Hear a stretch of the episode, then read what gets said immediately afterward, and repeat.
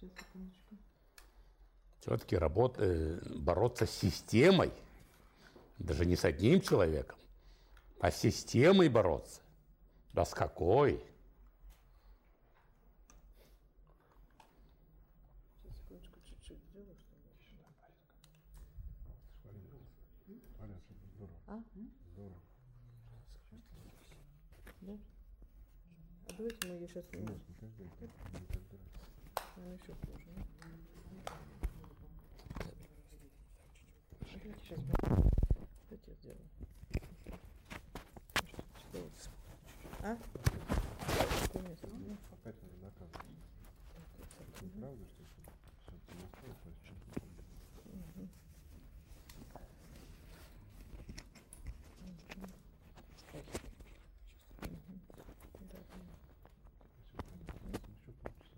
Чё?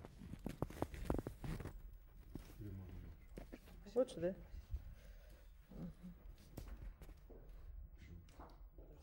Все? Оп, да, нормально?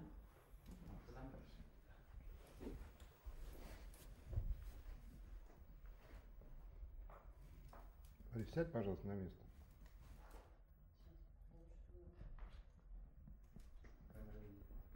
Можно? Да. Борис Николаевич, вот в этот момент, вы скажете точно в какой, наверное, вы это помните, была создана комиссия ЦК по проверке ваших высказываний на встречах с избирателями. Это достаточно, мне кажется, анекдотическая сама по себе история. А почему она была создана и как, эта комиссия? Ну, понятно, что там было очень много встреч с избирателями. Практически каждый день, иногда день и по две встречи на предприятиях, стройках там и так далее. Ну, я довольно, так сказать, откровенно высказывался, как всегда. Ну, а в этом уже нашли, что я порочу партию, что я встал против партии. В общем, что мы не можем быть с ним рядом в ЦК КПСС. Ну, тогда на пленуме взяли и создали такую комиссию, такую. Еще одну глупость сделали. Еще одну глупость. А в то время я, и до сих пор я никак не могу понять. Вот они все делали для того, чтобы я все-таки прошел. Все делали для этого. А они-то считали, что они все делают для того, чтобы меня всячески зарубить. Но это, вот я тоже хочу понять, а это же не глупые, они что, глупые такие? Ну вот э, они такие зацикленные аппаратные. Такая машина. Партийно-бюрократическая машина. Они считали, что... Вот ведь они... Вот что в этой инструкции, которую я вам рассказывал, пишут, что я связался с Солженицыным, я на одну с ним доску стал, на одну позицию, как мы можем терпеть, он отщепенец и так далее. И вся, анти- и вся все, анти- все собиралось туда. И почему дочь квартиру получила там, ну и так далее, и так далее, и так далее. Чего только не придумывали там. Ну понятно же, что когда вас обвиняют в связях с Солженицыным, вся интеллигенция станет на вашу сторону. Конечно. Или они этого не понимали? Да вот это, в этом меня и удивляет. Я бы, например, на их месте что бы делал? Наоборот, да, еще, меня же никуда не пускали на телевидение. Понимаете? Я не мог нигде пробиться на телевидение. Не было. Я бы на их месте наоборот делал. Все для того, чтобы меня сделать рядовым кандидатом. Снять весь ореол. Дать по всем программам выступать. Сельский час, взгляд там. И так далее, и так далее. Музыкальный киоск. Везде дать Ельцину выступать. И он бы через месяц всем надоел. Это естественно. Я бы на их месте делал так. Они делали все наоборот. Так вроде И бы- каждое опять это создание этой комиссии, это опять принесло, конечно, несколько процентов не голосов. Наверняка. Вы помните день 26 марта 89 года, вот когда был день голосования? Конечно, очень хорошо. Как это все? Вот что вы делали в этот момент? Ну, я жил на Тверской. Избирательный участок был во Дворце пионеров Рузинского района. Мы утром с семьей пошли на избирательный участок. Я знал, конечно, что там будет столпотворение. Это я был уверен, потому что уже выглянув в окно, я увидел, что уже у подъезда уже толпа журналистов стоит. Причем в основном западных, не наших. Как потом, когда мы вышли, выяснилось. Ну, мы вышли и так э, под этими камерами, вспышками и прочее, так и шли до самого избирательного участка. Все вопросы, вопросы, вопросы. А там что творилось, вообще невообразимо. Это была их сотня, не меньше, журналистов. Там уже всех, наших и не наших. Там они толпой снесли урны, там, не урны, а эти кабины. В общем, кошмар, что там творилось. С трудом я, так сказать, оттуда выбрался вместе с семьей. Потом, когда уже вышел, причем голосовал быстро, чтобы меня не запечатлели, как обычно, так сказать, в брежневские времена, как опускает бюллетень, как позирует, как потом на первых страницах всех газет портреты, так сказать, это вы помните прекрасно. Я хотел это избежать, поэтому раз, быстренько и выскочил. Ну и там, конечно, меня окружило эти 100 человек. Эти. Я не знал, куда мне деться, значит. и- А дочь Лена, она жила поближе здесь, к избирательному участку, и к ней проскочили. дождались, когда все рассеялись, посидели там, потом уже пошли домой. Но дальше, наверное, вот как происходил момент ожидания? Вы были уверены, что вы победите? Знаете, у меня какая-то была уверенность.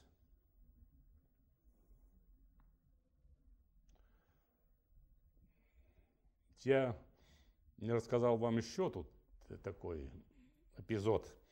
Когда вот это закончилось окружное собрание в колонном зале, главное, и меня, так сказать, там вместе с браком выдвинули. В три часа ночи закончилось собрание, а в шесть утра я уже улетел в Свердловск. Поручив доверенным лицам во все остальные 200 округов дать телеграмму, что благодарю и так далее, но я буду баллотироваться по другому округу, пока не говоря в телеграмме по какому. Свердлов своим землякам просто отделаться телеграммой я не мог. Я должен был приехать туда, повстречаться с людьми, рассказать им все. Я полетел прямо с самолета сразу на собрание. В день было их шесть. Ну, везде я рассказывал, что так и так, все-таки, что мне надо идти по Москве. Это очень принципиально. Это будет первый мощный удар по системе, если я пройду по Москве. Они не обижались? Ваши... от- Нет, они все-таки поняли. Хотя я получал массу записок, что москвичи вас подведут, что они... не изберут и так далее, и так далее. Что мы поедем, и действительно сотни приехали с открепительным талоном голосовать в Москву из Свердловска. Даже пообещали, что мы кого-нибудь забаллотируем, для того, чтобы оставить потом на повторные выборы, что если вы проиграете в Москве, то вам останется место в Свердловске. Я все убеждал, что нет.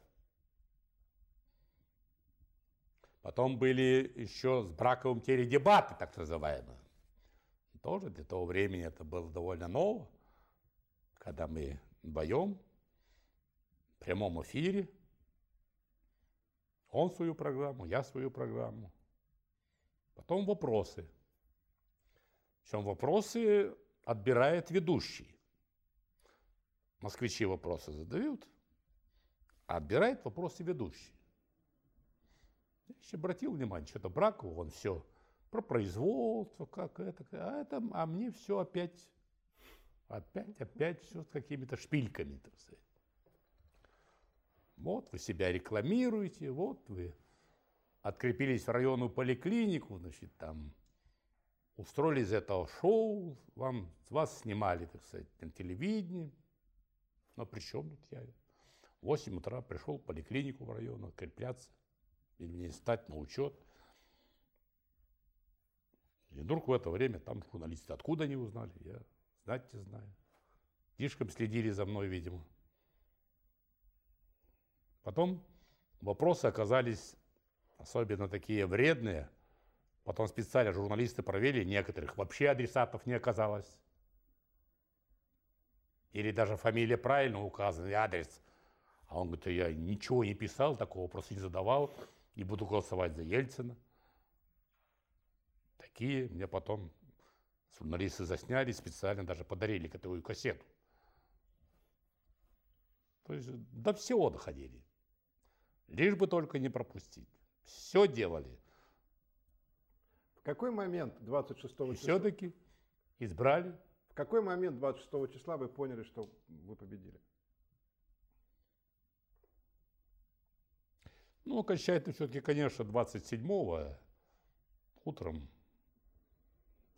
Но уже предварительное, 26-го, предварительно уже опрос общественного мнения там давался. И там были все цифры в мою пользу. Так что у меня какая-то уверенность уже появилась. Ну, хотя все-таки надо было окончательно дождаться решения уже А как избирательной вы комиссии. спали вот эту ночь с 26 Я не спал. Вообще? Ну, А что вы делали? Вы ждали результатов? Ну, конечно, я волновался все-таки сильно. Понятно, что первой с победой вас поздравила семья, наверное, когда вот узнали. А кто еще? Кто-то еще вам позвонил, сказал какие-то слова? Не, ну приехали потом все доверенные лица, 10 человек, у меня доверенных лиц во главе э, с Сухановым. Ну, в общем-то, все они очень по-теплому. Я их поблагодарил за такую работу.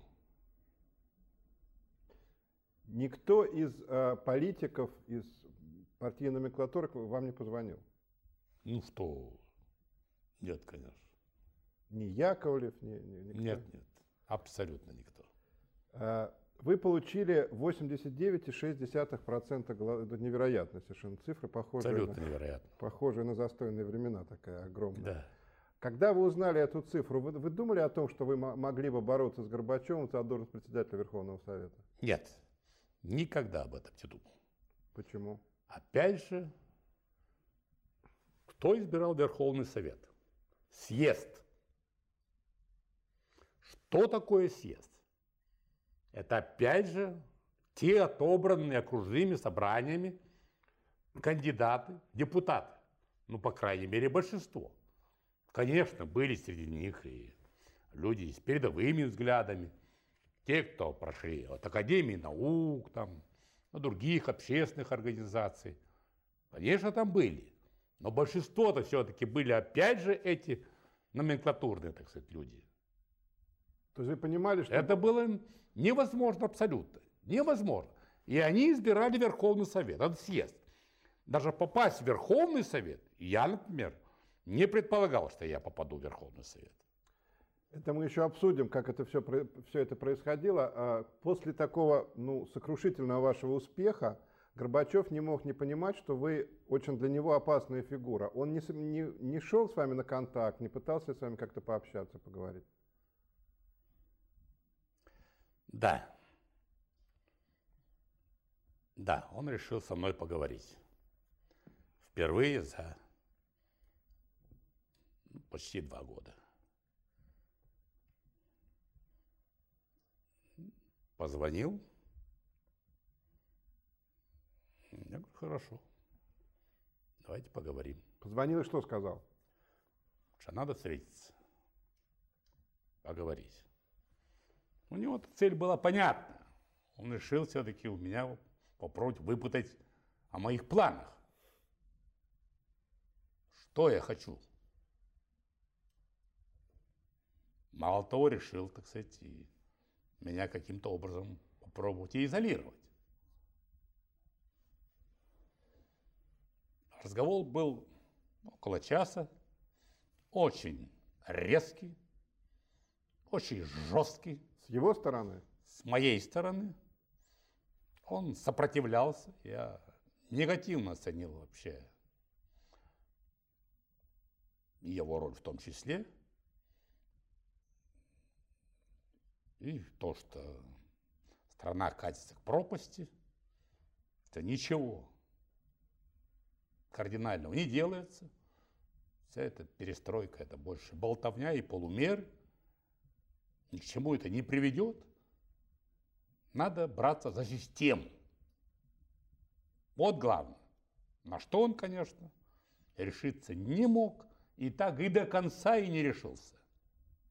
До последнего момента, но уже своей отставки. Поэтому разговор шел такой принципиальный и довольно острый. Ну, потом он, а как, а что вы думаете, так сказать, себе решит съезд. Решил, так сказать, не раскрывать ничего.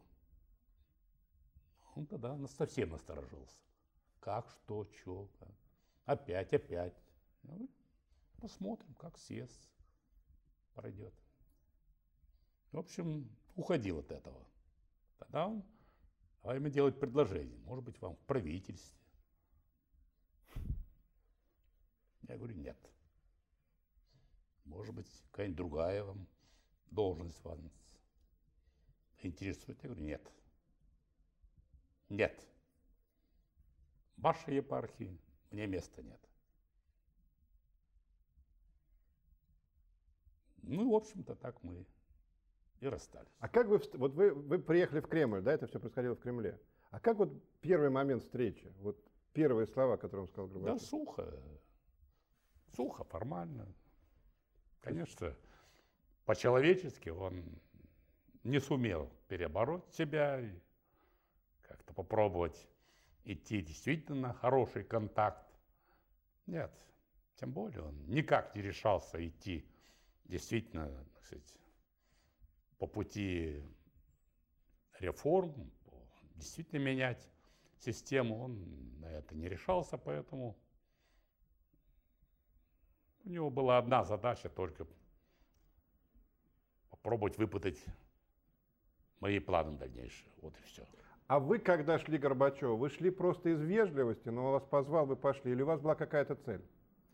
Но я все-таки надеялся попробовать его убедить, что такими полумерами мы проблему не решим.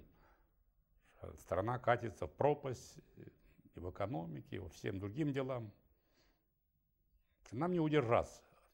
Не удержаться. Вы надеялись, что он вас услышит? Мало надеялся. Потом я уже слишком его лично знал, и я уже тогда понял, что он просто не способен. Вас выбрало 89,6% москвичей, это миллионы, миллионы людей. И при этом вас не около выбрали... 6, да. Около 6 миллионов людей. При этом вас не выбрали Верховный Совет. Вот люди, которые организовали ваши невыборы, они не боялись, что это может просто быть, ну... Конечно. Очень боялись. и Горбачев боялся. То есть тут он переиграл. В его планах не входило не избрать меня в Верховный Совет России. Не входило? Не входило. Я думаю. Я так думаю. Но аппарат свое дело все-таки сделал. Все-таки на съезде большинство есть большинство. Как Юрий Афанасьев сказал, сталинское, брежневское большинство на съезде. Вот оно. Оно и проголосовало. Решение Казанника отказаться в вашу пользу было для вас неожиданным? Да, конечно. Мы вообще, ну так, были так знакомы, но очень мало знакомы были. Поэтому для меня было совершенно неожиданно. Совершенно неожиданно.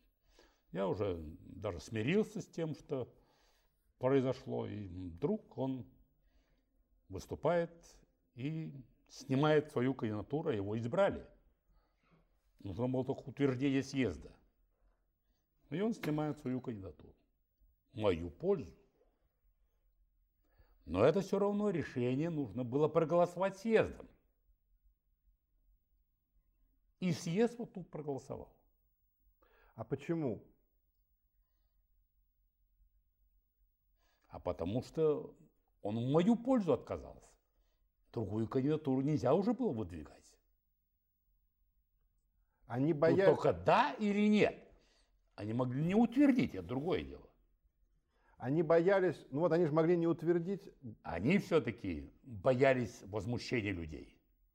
Это поднялись бы сотни-сотни предприятий, заводов и так далее, и так далее. Это были бы забастовки. Это очень был такой острый момент, очень острый. Вы поняли, что вы вот благодаря Казаннику, ну во многом благодаря Казаннику, вы пришли в Верховный Совет. Дальше как вы с ним общались после этого? Ну, я, конечно, его обнял, поблагодарил его, так сказать. И потом мы общались, работая на съезде, постоянно с ним. Я- Я... хороший человек, очень умный юрист. Я думаю, что мы уже вряд ли вернемся в наших беседах к этой фигуре. Как вам кажется, почему Казаннику все-таки не удалось стать политиком всероссийского масштаба? Ну, всем разве стать политиками? Президент один, председатель правительства один, министров там. То есть просто не, 25 сл- не сложилось или у него какие-то есть черты Наверное, характера? у него и свои какие-то амбиции особых не было, личных. Был доволен работой, которая у него есть. Вот так, поэтому. Вы попали в Верховный Совет. Вы ставили перед собой в этот момент какие-то политические цели? Что вы дальше предполагали делать? Вот в тот момент пока нет. До избрания председателя. Мне поручили возглавить, брали председателем комитета по строительству архитектуре. Как председатель комитета я вошел в президиум Верховного Совета. Поэтому мой голос, конечно, там уже был слышен. Вы начали работать в Президиуме Верховного Совета. Что для вас в этой работе в тот момент было самым трудным, а что было самым интересным? Ну, мое любимое дело строительное, это я любил и этим занимался, как э, всегда, так сказать, желанием. Ну, остальное все-таки это было слишком все проштамповано и настолько типично для этой сложившейся системы, что я уже ее не переваривал просто. И вы предполагали дальше делать что? Или вы пока еще ничего не предполагали? Нет. Конечно, я стал думать э, в отношении поста председателя Верховного Совета. В какой момент? Ну, примерно через пару месяцев после всего то, что случилось. Выборы, работа съезда и так далее. А, В июле даже не в июле, в апреле 89 года произошли трагические события в Тбилиси, когда разогнали демонстрацию лопатками саперными. Вы почти никогда, мало очень об этом высказывались, очень мало об этом говорили. Вот сейчас уже, когда прошло столько времени, вы э, знаете, на ком лежит ответственность за это и что там Ну, вообще конечно. произошло? На Горбачеве. В каком смысле? Это кто? Он отдал приказ разгонять демонстрацию? А кто же? Они бы сами не решились на это. Поэтому я и полетел туда. Я поддержал тогда грузин. Я поучаствовал в похоронах. Я был возмущен. Я высказывал это на президиуме, на Верховном Совете, на съезде. На съезде же специально этот вопрос обсуждался. Это, конечно, трагическая история. Это вот Тбилиси и Прибалтика. Это два таких вооруженных столкновения, которые на совести Горбачева. Какова была механика? Вы же это знаете. Вот э, собирается демонстрация, там много женщин, собирается оцепление. И как происходит дальше? Горбачев говорит, надо, вот как это происходит? Он дает письменный как это делается все? Нет, письменно, конечно, он ничего не подписывал. Это понятно, и это и не требовалось. В общем-то, это должен решать министр. В принципе. Но идти уже на расстрел, понятно, это как-то щитами оттеснять, как-то и так далее. Одно, а когда уже начинает по толпе стрелять, это уже верх всего. Была создана комиссия во главе с Собчаком. И я э, перед нашей встречей прочитал его книжку, э, по-моему, называется «Тбилисский излом», вот об этих событиях. Там много интересного написано, много, но тем не менее, э, вот так и не удалось скрыть вот, вот то, что вы сейчас говорите. Не дали, не дали возможности, или просто он боялся говорить об этом? Или не он, а люди боялись об этом говорить? Почему не были названы главные виновники эти- этих событий в то время? Ну почему? Тогда в адрес э, Горбачева раздавались по этим обвинения. Почему? И съезде в том числе. То, То есть тогда можно... Тогда же делегация э, Грузии ушла со съезда. Вся, помните? И я с ними вышел. Да, да, да. Я вышел вместе со, с ними, и там в вестибюле мы ждали, когда будет объявлен перерыв на съезде. Тогда это был протест против Горбачева. Мы э, в следующей беседе подробнее говорим, поговорим о межрегиональной депутатской группе. А сейчас я просто хочу узнать у вас, кому принадлежала идея создания этой группы? И, и как вообще возникло самое начало этого всего? Вы знаете, я, хм, пожалуй,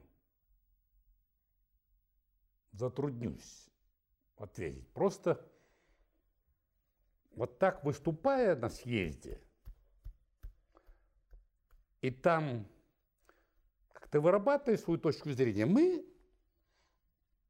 прямо там в зале собирались. Нас, те, которые отставили вот эту более решительную позицию, что ли. Демократическую, прежде всего. И постепенно, вот там мы стали, перед каждым каким-то крупным вопросом, мы стали собираться, советоваться прямо там в зале. Еще не называя это никакой группой, ничего, просто вот там были Сахаров, Афанасьев, Попов.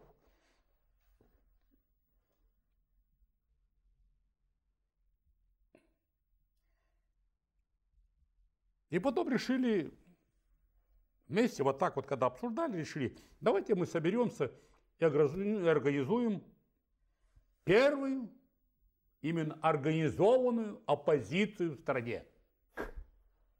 Это, вы не помните, кто это предложил?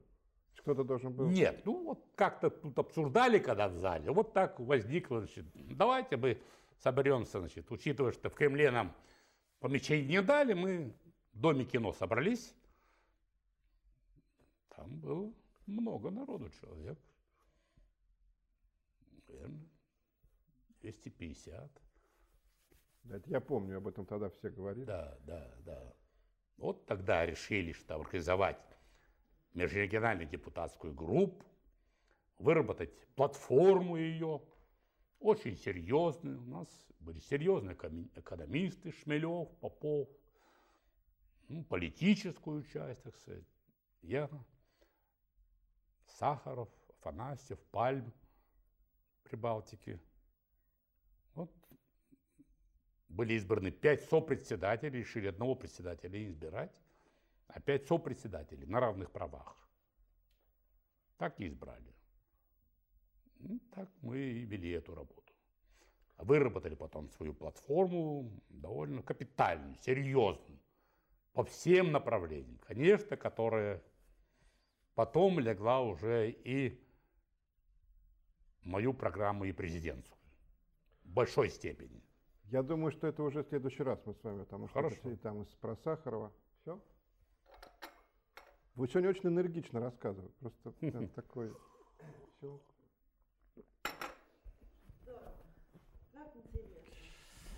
Да. Сейчас будет.